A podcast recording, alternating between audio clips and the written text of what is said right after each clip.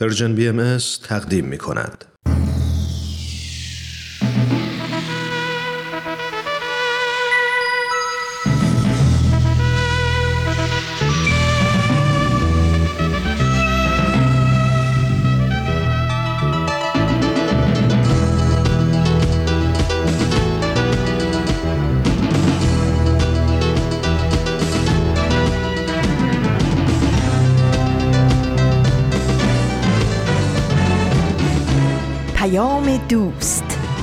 برنامه ای برای تفاهم و پیوند دلها.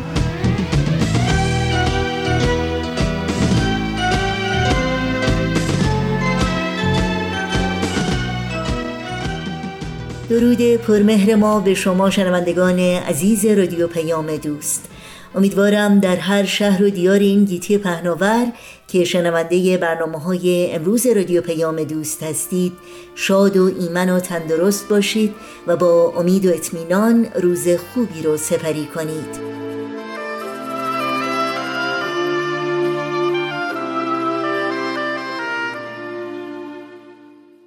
نوشین هستم و همراه با همکارانم برنامه های امروز رادیو پیام دوست رو تقدیم می کنیم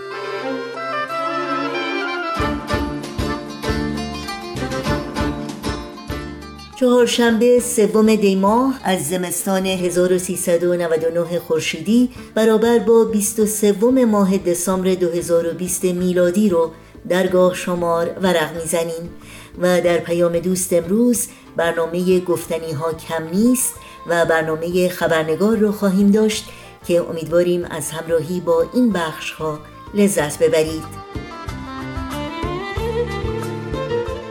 نظرها و پیشنهادها و پرسش هاتون رو هم حتما با ما در میون بگذارید.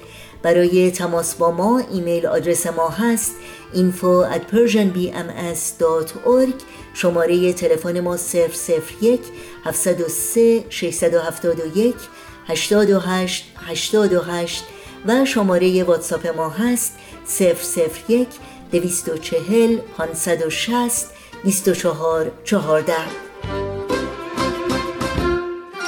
در شبکه های اجتماعی برنامه های ما رو زیر اسم Persian B دنبال بکنید و در صفحه تارنمای سرویس رسانه فارسی بهائی www.persianbahaimedia.org اطلاعات راه های تماس با ما و اطلاعات کامل برنامه های رادیو پیام دوست در دسترس شماست.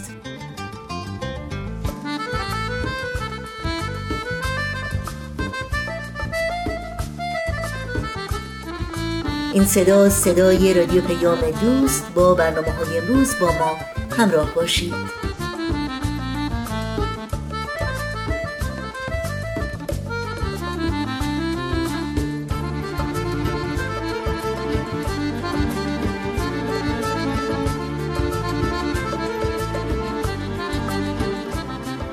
در آغاز پیام دوست امروز گوش میدیم به بخش دیگری از مجموعه گفتنی ها کم نیست.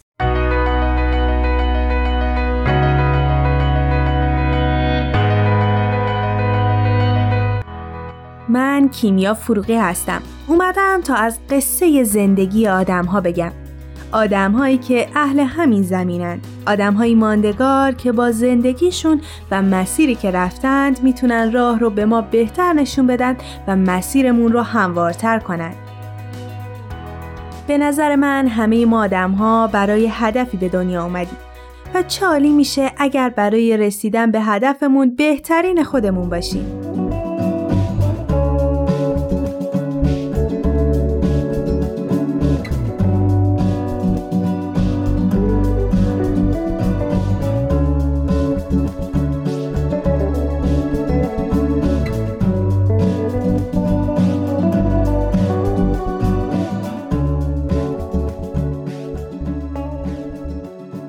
اکثر مشاغلی که ما آدم ها داریم هم وجودش لازم هست هم به نوعی به جامعه و بشر کمک می‌کنه.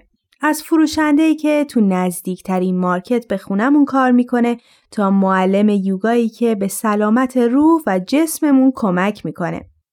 ولی بعضی آدم ها هم هستند که با شغلشون و مسیری که انتخاب می کنند سعی می کنند تا با نجات دادن جان و روح و حق انسان ها به بشر خدمت کنند. تو این قسمت قرار راجع به زنی بشنویم که تا به امروز برای گرفتن حق انسان ها زنان، کودکان، کسانی که ناعادلانه جان و روحشون را از دست دادن تلاش کرده و لحظه ای در برابر ظلم سکوت نکرده. این قسمت ایستاده در بند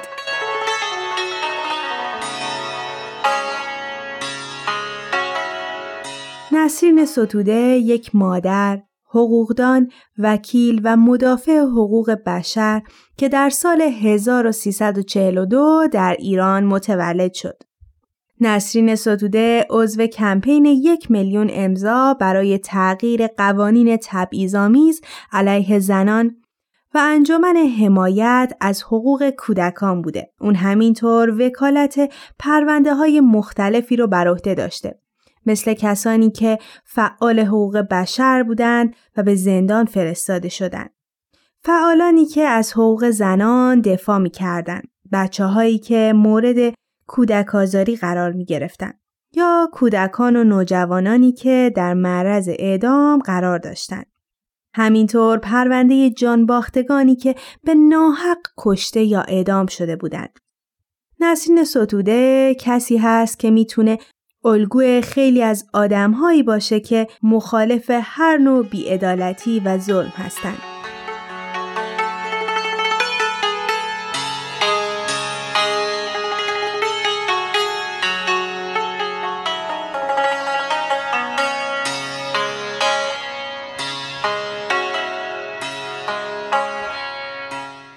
در جوامعی که انسانها برای دفاع از حقوق اولیه خودشون یا برای تلاش کردن برای پس گرفتن حق کسانی که بهشون ظلم میشه کسی مثل نسرین ستوده که در برابر این بیعدالتی ها سکوت نکرده به مدت سه سال زندانی میشه و بعد از آزادی باز به مدت سه سال از وکالت کردن محروم میشه. بعد از مدتی در زمستان 96 زنان زیادی بر علیه هجاب اجباری تو ایران اعتراض کردند و زندانی شدند.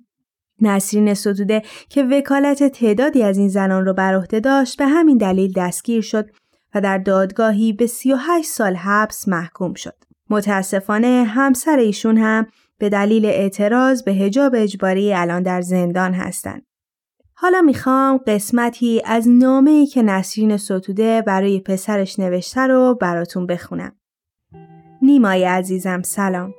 متنفرم که به عنوان یک مادر چنین حرفهای بی سر و تهی به تو بزنم که همواره در مدت عمر کوتاهت در تلاطم زندان و ملاقات و قطع ملاقات و ترس از بیداد زیستی.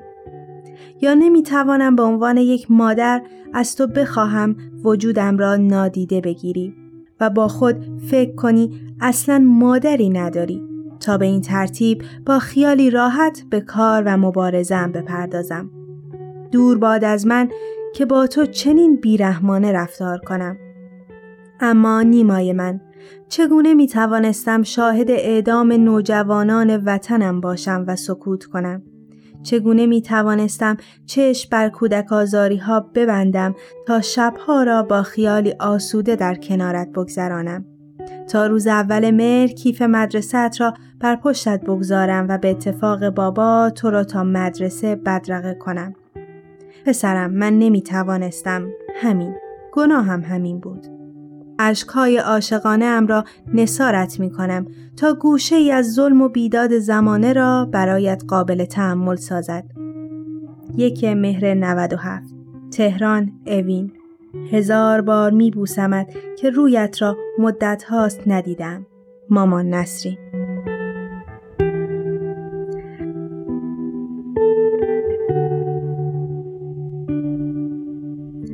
چیزی که مسیر زندگی نسرین ستوده رو برای من قابل توجه می‌کنه و باعث میشه که اون رو به عنوان یک الگو تو زندگیم قرار بدم سکوت نکردنش در برابر بیعدالتی و ظلمه.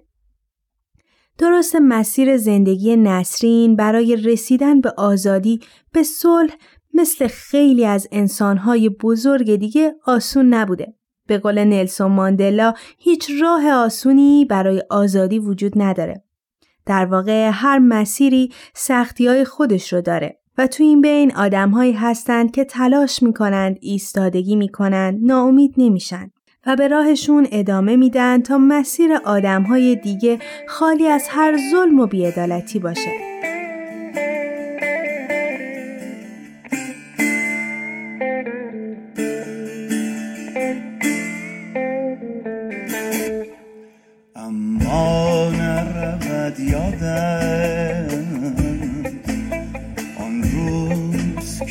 and on you.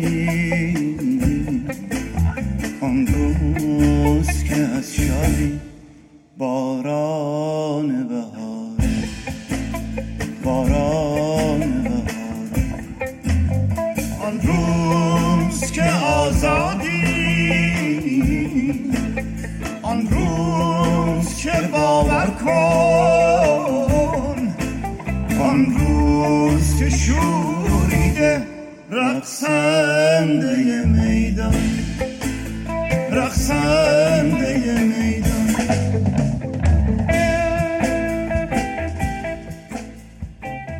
نظر من که قرار نیست همیشه همینطور بمونه. قرار نیست ظلم برای همیشه پا برجا باشه. اگر همه ما تلاش کنیم برای رسیدن به وحدت، برای آزادی و برای صلح عمومی. خانکاندم که نشینیم در من و تو. به دو نقش و به دو صورت به یکی جام من و تو. من و تو بی من و تو جمع شویم از سر زوق خوش و فارغ ز خرافات پریشان من و تو.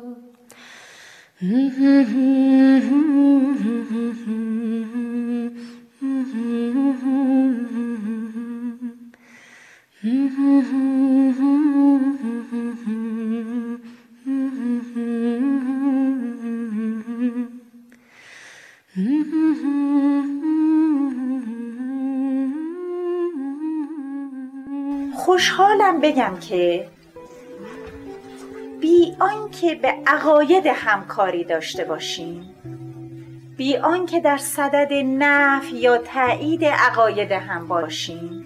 من به عنوان یه وکیلی که سوگند شرافت یاد کردم حتما حتما برای دفاع از عقاید شما هستم.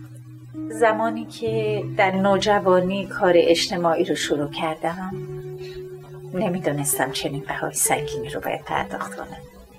سنگین نیست البته. برای اینکه ما قدم به قدم اهدافمون رو بالاتر می‌گیریم.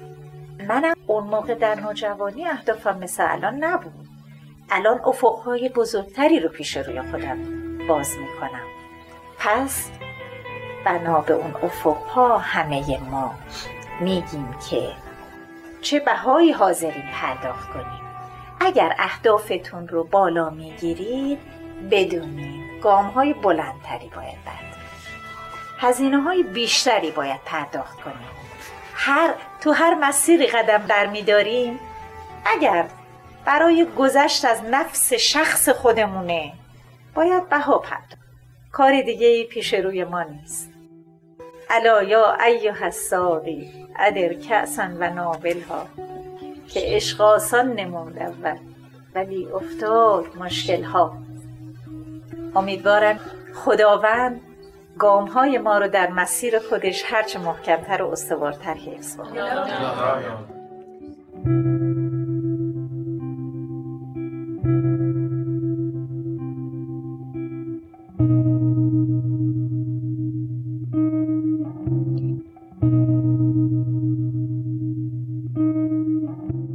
قسمتی از یکی از سخنرانی های نسرین ستوده رو با هم شنیدیم. شاید خیلی از ما باور داشته باشیم که انسانهای بزرگ و تاریخ ساز در گذشته بودند. ولی واقعیت این هست که همین حالا همین لحظه آدم های زیادی هستند که تلاش می کنند برای ساختن فرداهایی بهتر، آزادتر و عادلانه تر. این آدم ها می‌تونن در اطراف ما باشند، دوستی آشنامون باشند و حتی می‌تونن قسمتی از وجود خودمون باشند. قسمتی که برای برقراری صلح و وحدت همه انسان ها تلاش می‌کنه و در برابر ظلم سکوت نمی‌کنه. و اینها باز می‌تونند هدف مشترک و زیبای همه ما آدم ها باشند تا با هم و در کنار هم جهان رو به جای بهتری برای زندگی تبدیل کنیم. به جهانی خالی از جنگ و ظلم و نفرت به جهانی مملو از عشق و عدالت و صلح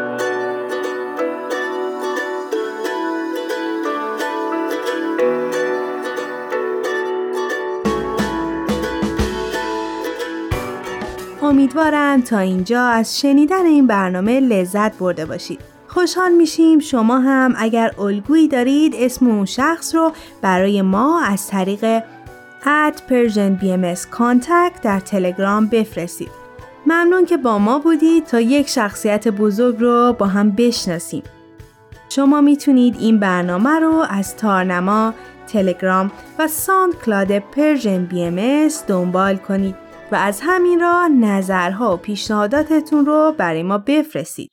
این هم بگم اگر از طریق پادکست به ما گوش می‌کنید خوشحال میشیم که به برنامه هایی که دوست داشتید امتیاز بدید. امیدوارم تا مسیر زندگی برای رسیدن به هدفتون هموار باشه. تا برنامه بعد خدا نگهدارتون.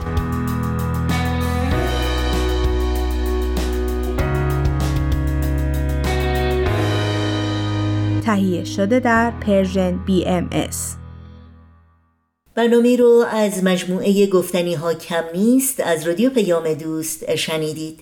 اگر شما از کاربران شبکه های اجتماعی یوتیوب، فیسبوک، SoundCloud، اینستاگرام و تلگرام هستید حتما مشترک رسانه ما باشید. برنامه های ما رو زیر اسم Persian BMS دنبال بکنید و با ما تماس بگیرید. آدرس تماس با ما در کانال تلگرام هست at Persian BMS contact. با رادیو پیام دوست همراه بمونید چون بعد از قطعه موسیقی برنامه های امروز رو ادامه میدیم. دیده دریا کنم و صبر به صحرا فکنم. اندر این کار دل خیش به دریا فکنم. جره جام بر این تخت روان افشانم. قلقل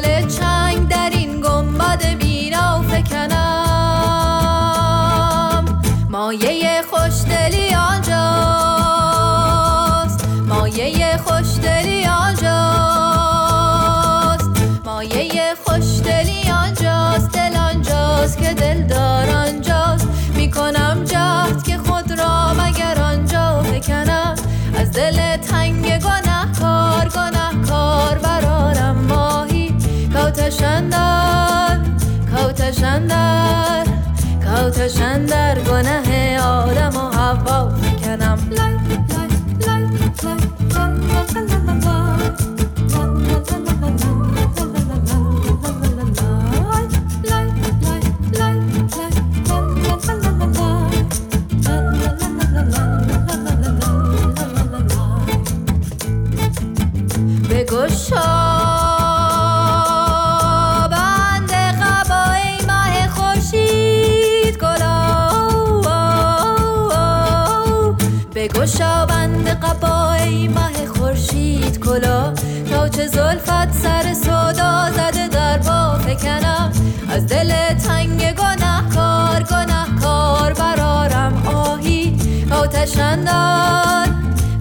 کوتشندر کوتشندر گناه آدم و هوا فکنم حافظا تکیه بر ایام چو صحب است و خطا.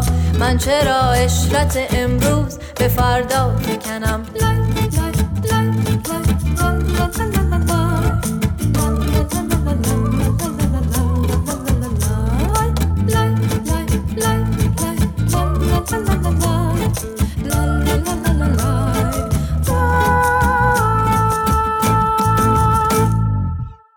شما شنوندگان عزیز ما هستید و این هم برنامه خبرنگار از رادیو پیام دوست.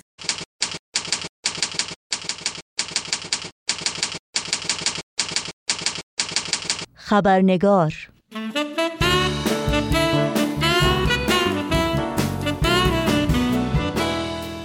با خوش آمد به شما دوستان خوب خبرنگار نوشین آگاهی هستم و خبرنگار این چهارشنبه رو تقدیم می کنم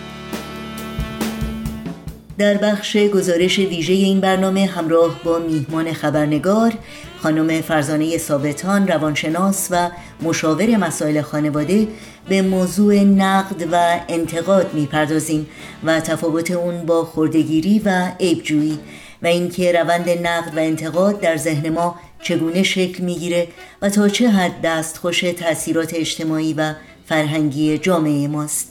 از اونجایی که این گفتگو تا حدی مفصل خواهد بود بخش سرخط خبرها رو در این برنامه خبرنگار نخواهیم داشت. پس آماده باشید تا لحظات دیگر به خانم فرزانه ثابتان خوش آمد بگیم و گفتگوی امروز رو آغاز کنیم.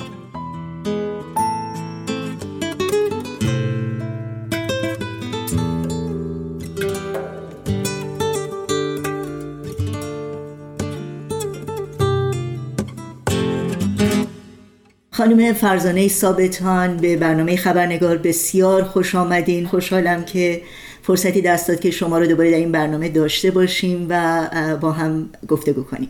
منم خیلی خوشحالم که در برنامه شما شرکت می‌کنم و امیدوارم که بتونم خبرساز باشم. شما همیشه خبرساز هستین قربان شما.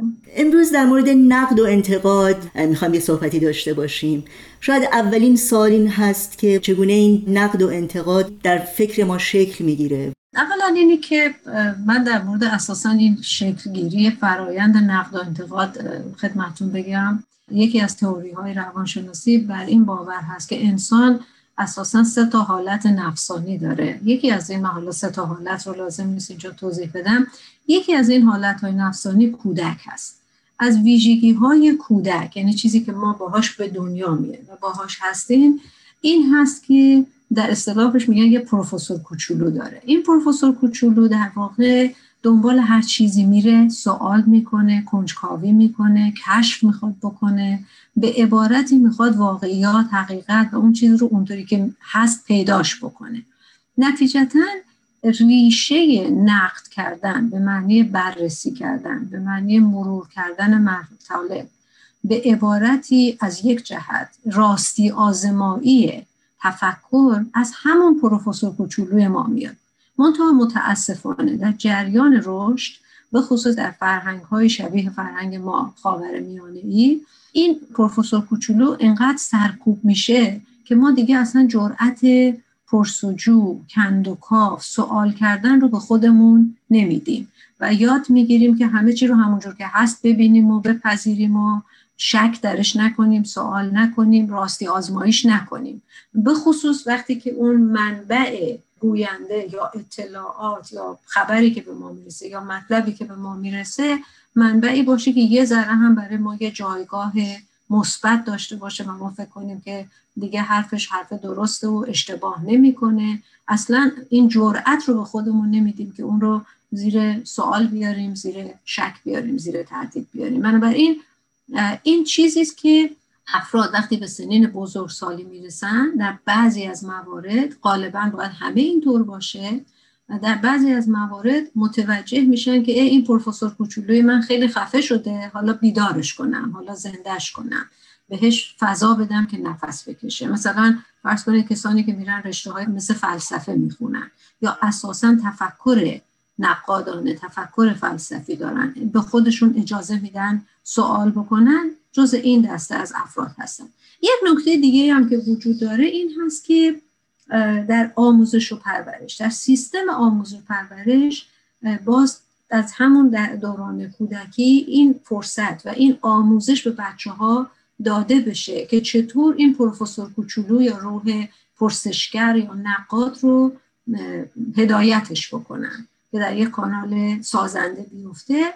و متاسفانه اون رو ما کمتر توی آموزش پرورشمون می‌بینیم. اساسا توی جوامع توتالیتر که اساسش بر این هست که فکر نکن شک نکن سوال نکن نبین نشنو فقط اطاعت بکن از یک مرجع قدرت. طبیعتا نمی‌خوان همچین نیروی رو رشد بدن. ولی من حتی در کشورهای غربی مثل همین امریکا می‌بینم که از سنین دوران ابتدایی وقتی درس رو میدن به بچه ها چند تا سوال آخر هر مبحثی هست به عنوان تفکر نقادانه critical thinking که اونجا از بچه سوال می‌کنن چرا این اینجوری شد؟ و این بچه شروع می‌کنه اون کودک پروفسور کوچولوش رو فعال کردن و برای خودش جواب پیدا کردن و گفت و شنود و در واقع تجزیه تحلیل کردن با خودش. خیلی ممنونم.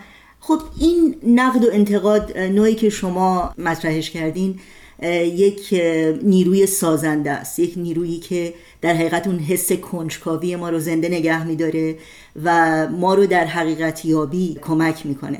ولی خب در مقابل اون ما ایرادگیری و خردگیری و انتقادهای به صلاح مخربم داریم. اون رو شما چگونه تعریف می‌کنید و ویژگی های هر دو اینها چی هست که ما آگاه باشیم؟ چه وقتی داریم انتقاد می‌کنیم واقعا اون حس کنجکاویمون رو می‌خوایم اقنا بکنیم و فکرمون رو بازتر بکنیم به قول شما جوابها رو پیدا بکنیم. چه وقتی که ما داریم در حقیقت ایراد می‌گیریم خردگیری می‌کنیم؟ ببینید اساسا وقتی صحبت از نقد و بررسی یا تفکر نقادانه می‌کنیم هدف در اون این هست که ما شروع کنیم هر اطلاعاتی که به دستمون می‌رسه. حالا این اطلاعات ممکن در قالب یه فیلم داستانی باشه پیامی می‌خواد به من بده در قالب یه سخنرانی باشه یه کتاب باشه.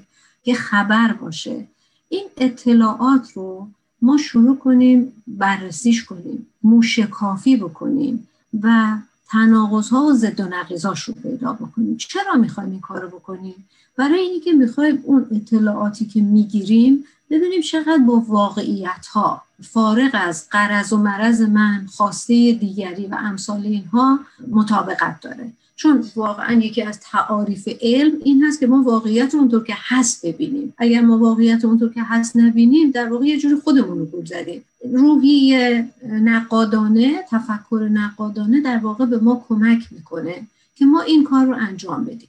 ولی همونطور که گفتم بعضی موارد ما می‌بینیم پشت این قضیه یه قرض و مرضی داریم. یعنی فرد هدفش این نیست که واقعیت رو اونطور که هست پیدا بکنه. فرد هدفش این هست که واقعیت رو اونطور که می‌خواد به اثبات برسونه. و اینجاست که یک بحثی مثل خوردگیری یا مثل مچگیری یا مثل مجادله به وجود میاد. یعنی ببینید یه مسیری شما میگید من تو این جاده میرم ببینم به کجا می‌رسم. این مستلزم این هست که من یک مقدار آزادی ذهن به خودم بدم. یک مقدار گشاده نظری وسعت نظر به خودم بدم.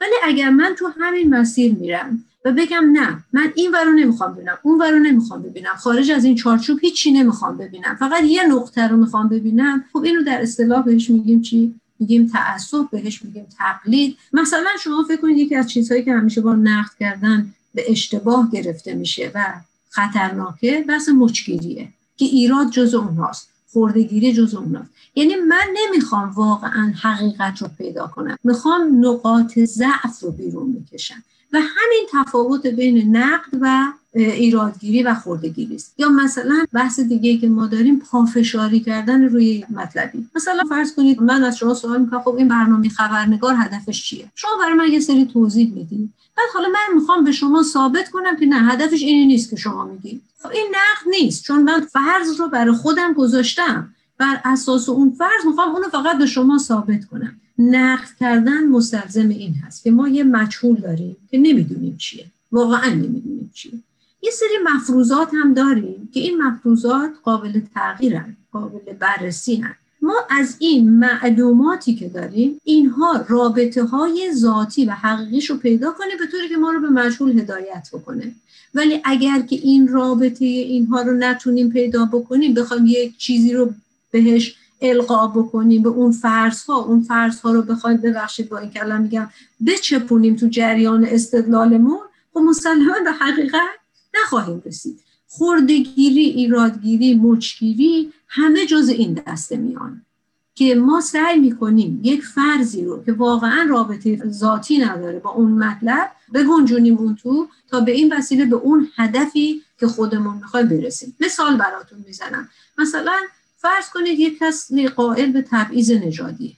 یا تبعیض قومی فرق نمی‌کنه تبعیض ملی هر نوع تبعیض جنسیتی. وقتی این فرد قائل به این هست از قبل این فرض رو گذاشته که مثلا مردها از زنها بهترن یا زنها از مردها بهترن یا سفیدا از سیاها بهترن یا بالعکس خب حالا داره میره دنبال شاهد و مدرک و دلایل میگرده که ثابت بکنه مثلا سفیدا از سیاها بهترن یا زنها از مردها بهترن. وقتی من این فرض رو این اصل رو برای خودم گذاشتم این هدف رو گذاشتم و دارم میگردم دنبال دست برچین می‌کنم. اون دلایل رو دلایلی رو پیدا کنم که به این بخوره و این رو ثابت کنه این نقد نیست. این در واقع مجادله است. ولی یه موقع چیکار می‌کنیم؟ یه موقع نه. من میرم میگم خب ببینم چه دلایلی وجود داره و همه دلایل موجود رو بررسی کنم. این هست که تفکر نقاد شرط اولش انصافه دقت نیت درست داشتن حقیقت جوییه. بنابراین در ایرادگیری و خوردگیری ما اینا رو نمی‌بینیم. شما به نکاتی مثل تبعیض اشاره کردین که از پایه خب واقعا یک چیز خیلی منفی هست و مخربی هست ولی حتی می‌تونین انتقاد روی سلایق یا علایق متفاوت باشه که خب هر انسانی حق این رو داره که علاقه متفاوت داشته باشه یا سبک و سلیقه متفاوت داشته باشه ولی آیا می‌تونه اون پایه‌ای باشه برای انتقاد کردن یا ایراد گرفتن؟ صد درصد. ببینید اساسا جایی نقد و تفکر نقادانه. یعنی این پروفسور کوچوله من به بیراهه کشیده میشه. که ما در درون انسان یک میل دیگه وجود داره که باز این هم از همون کودک میاد. میل به بودن میل به فعال بودن میل به کمال میل به خوب بودن. خب ولی این میل به خوب بودن رو من یه موقع می‌تونم بر این اساس بذارم که خب من ببینم خوب چیه دنبال خوب برم. گاهی وقتا نمی‌خوام به خودم زحمت بدم. حالا اینا همش هم تحییط آگاهی فرد نیست. عوامل محیطی خیلی تاثیر داره. من می‌خوام احساس بکنم که خوبم. یعنی حتی به خودم من به یه نوعی دروغ بگم که خوبم. اون موقع است که من شروع می‌کنم از مقایسه استفاده کردن. یعنی یه به تبدیل میشه میل به کمال تبدیل میشه به میل به برتری طلبی. اون وقت وقتی شما دوچار این احساس برتری طلبی میشید نتیجتا از زمین و آسمون از چه میگه آسمون و ریسمون. به هم میبافی که ثابت کنی من بهترم تو برتری ریشه عمده ایرادگیری در همیناست که تو نمی‌دونی من می‌دونم. تو خوب نیستی من خوبم. تو پایینتری من بالاترم. یعنی این حس برتری طلبی باعث میشه که ما اصلا از حقیقت دور بشیم. من حقیقت رو نمی‌خوام ببینم. من می‌خوام ثابت کنم که چی؟ که برترم. و همین جاست که اون روحیه ایرادگیری خردگیری تبعیض تعصب تحقیر دیگری حالا خداگاه یا ناخداگاه شروع می‌کنه به رشد کردن. ابزارش چیه؟ از فکر هم استفاده می‌کنه برای اینکه به مقصد برسه. و همین دلیل جوام توتالیتر مثلا تقلید خیلی مهم میشه. چرا؟ چون شما در تقلید فکر نمی کنی و در تقلید داری به, به مرجع تقلیدت میگی که من بدم تو خوبی. و این خیلی به قدرت به منبع قدرت بیشتر قدرت میده. خیلی ممنونم. شما اشاره کردین به عوامل خارجی که می‌تونه در به اصطلاح این پروسه شکلگیری انتقاد و نقد تاثیر داشته باشه. همینطور در کنار این عوامل خارجی که شاید فرهنگ یکی از اونها باشه یک کمی توضیح بیشتری بدید که واقعا چون خیلی وقتا می‌بینیم چیزهایی در فرهنگ ما انقدر جا افتاده انقدر قبول شده که حتی اینها شدن به اصطلاح معیارها یا ارزشهایی که ما همه چیز رو بر اساس اونها میسنجیم. تا چه حد شما این رو تأثیر گذار می‌دونید در نوع انتقادی که ما می‌کنیم و همینطور چطور میشه این آگاهی رو داشت که اینجا فرهنگ و سنت کهنه جامعه منه که داره من رو هدایت می‌کنه به جای خرد و فکر باز و اندیشه‌ای که من باید به اون اتکا بکنم و انتقاد بکنم. در واقع ببینید کلید اصلی این قضیه شما گفتید چطور همین تفکر نقادانه است. یعنی هر چقدر ما بتونیم این رو آموزش بدیم. به خودمون به خانوادهمون. و افراد رو من نکنیم از نقد کردن. باز تاکید می‌کنم برمیگردم به سوال قبلیتون. من از مهارت نقادی اگر بخوام استفاده کنم برای اثبات نظر خودم برتری خودم و اون سلیقه و امثال اینا مثل همین که من اونم به عنوان یه ابزاری استفاده می‌کنم که این چه رنگی تو پوشیده؟ این که رنگ خوبی نیست این رنگ خوده. و تمام دلایل دنیا رو میارم که مثلا اگر تو رنگ زرد پوشیده رنگ خوبی نیست. اگر ما از اینا داریم استفاده می‌کنیم اینا اتفاقا عوامل فرهنگیه. کودک برتری طلبی رو از کجا یاد می‌گیره؟ من برمیگردم به جامعه خود ایرانی فرهنگ ایرانی. چقدر فرهنگ ما مقایسه وجود داره؟ خیلی زیاد.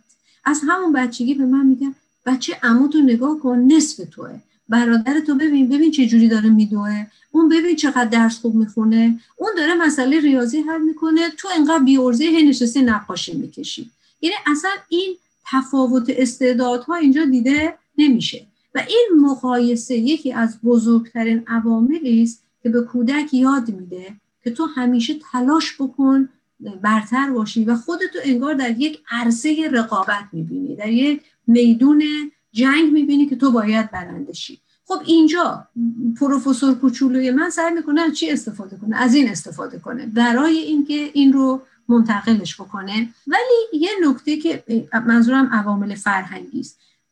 من اون حالت های نفسانی رو که گفتم گفتم یکیش کودکه یکی از این حالت ها والده. والد مجموعه بکن و نکن هاست. خب؟ فرهنگ ایرانی فرهنگ والد مستبده. همش بکن نکنه. شما ببینید ما چقدر نصیحت داریم تو فرهنگمون. چقدر موعظه داریم تو فرهنگمون. شعر هم اگه می‌خوایم بگیم می‌خوایم یه درسی به طرف بدیم. یعنی دائما ما در حال یاد دادن هستیم. به عبارت دیگه فرهنگ من وقتی میشه فرهنگ والد مستبد اون وقت اون پروفسور کوچولوی روحی پرسشگر کودک رو مجبور خفه کنه. برای اینکه یک مستبد یک والد همیشه دوست داره بچهش مطیع باشه بله بله قربانگو باشه چشم چشم بگه صداشم در نیاد سوالم نکنه. حتی شما اینو به وضوح می‌بینید. پدر مادر میگن بچه خوب بچه که حرف گوش کنه درس بخونه رو حرف بزرگتر حرف نزنه. هرچی بهش میگم بگه چشم. سرشو بندازه پایین ببخشید. مثل بچه آدم زندگی کنه. یعنی اگه یه نفر سوال کنه اون بچه بچه خوبی نیست. میگن اصلا این تقیانگره این شورشگره این سرتقه. این حرف تو گوشش نیم. ببینید همینا تو فرهنگ ما داره میاد بیرون و همه این حرفا داره چی میده؟ پیام میده که فکر نکن که نقد نکن که کودک مطیع باش. به جای اینکه کودک طبیعی پرسشگر باشه این بزرگترین ببخشید وقت ما چون خیلی محدوده من سعی خیلی کلی و برقاسا بگذارم. خیلی ممنونم و واقعا هم یکی دو دقیقه بیشتر فرصت نداریم به پایان این گفتگو. بنابراین من می‌خواستم اگر ممکنه یک اشاره بکنید به اینکه نحوه انتقال یک انتقاد چطور می‌تونه باشه که به اندازه خود انتقاد سازنده سازنده باشه. توی یه جمله میگم چون وقت کمه ببینید اگر ماها هر کدوممون سعی بکنیم تفکر نقادانه رو نه ایرادگیرانه نه خوردگیری رو تفکر نقادانه رو یاد بگیریم و شروع کنیم این نقد رو اول از خودمون انجام بدیم. هم آمادگی پذیرش نقدمون بیشتر میشه هم اینی که خودمون می‌تونیم با این نوع تفکر فرصت بدیم به دیگران که روحی پرسشگری داشته باشن. دیگران رو پروفسور کوچولوشون رو خفه نکنیم و همین که در زندگی روزمره وسعت نظری بیشتری داشته باشن. یکی از راهاش اینه که وقتی یه نفر میاد از من ایرادی یا نکته نکته ای رو در مورد من میگه من فورا جواب بش ندم بگم نه اشتباه می‌کنی. بگم خیلی خوب بیا با هم بررسی کنیم مرور کنیم ممکنه منم اشتباه بکنم. ببینم کجاها اشتباه می‌کنم من دوست دارم اشتباه هم رو تصحیح کنم. این انعطاف پذیری که نشون میدیم خیلی مهمه. خیلی ممنونم. واقعا استفاده کردیم از صحبت های شما خانم فرزانه ثابتان مثل همیشه. براتون آرزوی موفقیت دارم و امیدوارم باز هم شما رو در این برنامه داشته باشیم. منم ممنونم که این برنامه منو شریک کردیم دوستان خوب خبرنگار قبل از خداحافظی اجازه بدین تا به پیام اخیر یکی از شنوندگان عزیز این برنامه اشاره کنم که از بخش سرخط خبرها انتقاد کرده بودند که این خبرها تکراری هستند تازگی ندارند و در سایت های خبری و رسانه های دیگه هم منتشر شدند. البته با سپاس بسیار از این شنونده عزیز جا داره که توضیح مختصری رو در مورد هدف از بخش سرخط خبرهای این برنامه که کم و بیش در حدود یک یا دو دقیقه است ارائه بدم. خب مسلما هدف این برنامه صرفا ارائه خبر و یا پوشش هر نوع خبری نیست. و تلاش هم بر این نیست که شنوندگان عزیز این برنامه این خبرها رو اولین بار از این رسانه و یا از طریق این برنامه بشنوند. هدف این بخش از برنامه خبرنگار در حقیقت در یاد نگاه داشتن هموطنانی است که متداوما قربانیان نقض حقوق بشر هستند و احترام و کرامت انسانی اونها هر روز پایمال میشه. برای این شهروندان تحمل ناعادلانه زندان، شکنجه و رفتارهای غیرانسانی هیچ روزی تکراری نیست و مطمئنا از نظر اونها گزارش این ستمها یک بار و چند بار کافی نخواهد بود. و البته از اونجایی که خبرنگار امیدوار قدم کوچکی باشه در راستای اشاعه گفتمان های اجتماعی و شکافتن و پی بردن به ریشه های مسائل و چالش های روز چند سرخط خبر در رابطه با مهمترین و اساسی ترین چالش جامعه ایران یعنی نقض حقوق بشر و یا تعدی به شرافت و کرامت انسانی نیز در این برنامه گنجانده میشه و همواره سعی شده تا نمونه هایی از طیف گستردی از این گونه اخبار برجسته بشه. مجددا از دوست عزیز برنامه که وقت گذاشتن و با ما تماس گرفتند سپاسگزارم و امیدوارم این مختصر تا حدی هدف از بخش سرخط خبرها رو در برنامه خبرنگار روشن کرده باشه.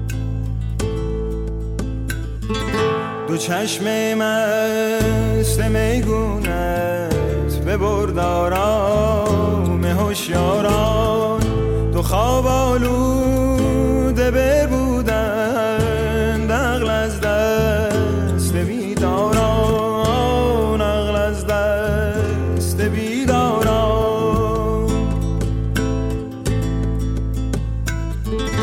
نصیحت گوی را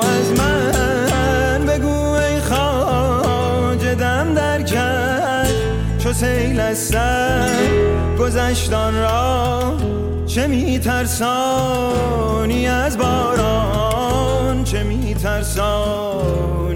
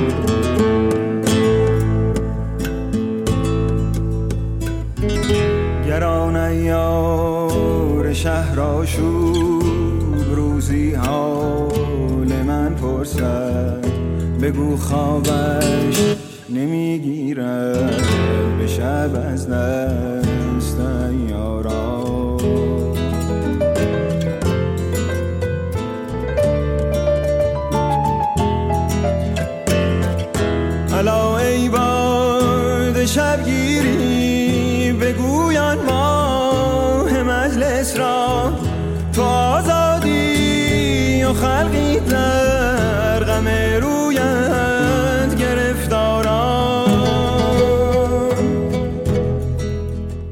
مجددا یادآور میشم که همه برنامه های رادیو پیام دوست و همینطور اطلاعات راه های تماس با ما در صفحه تارنمای سرویس رسانه فارسی باهایی www.persianbahaimedia.org در دسترس شماست.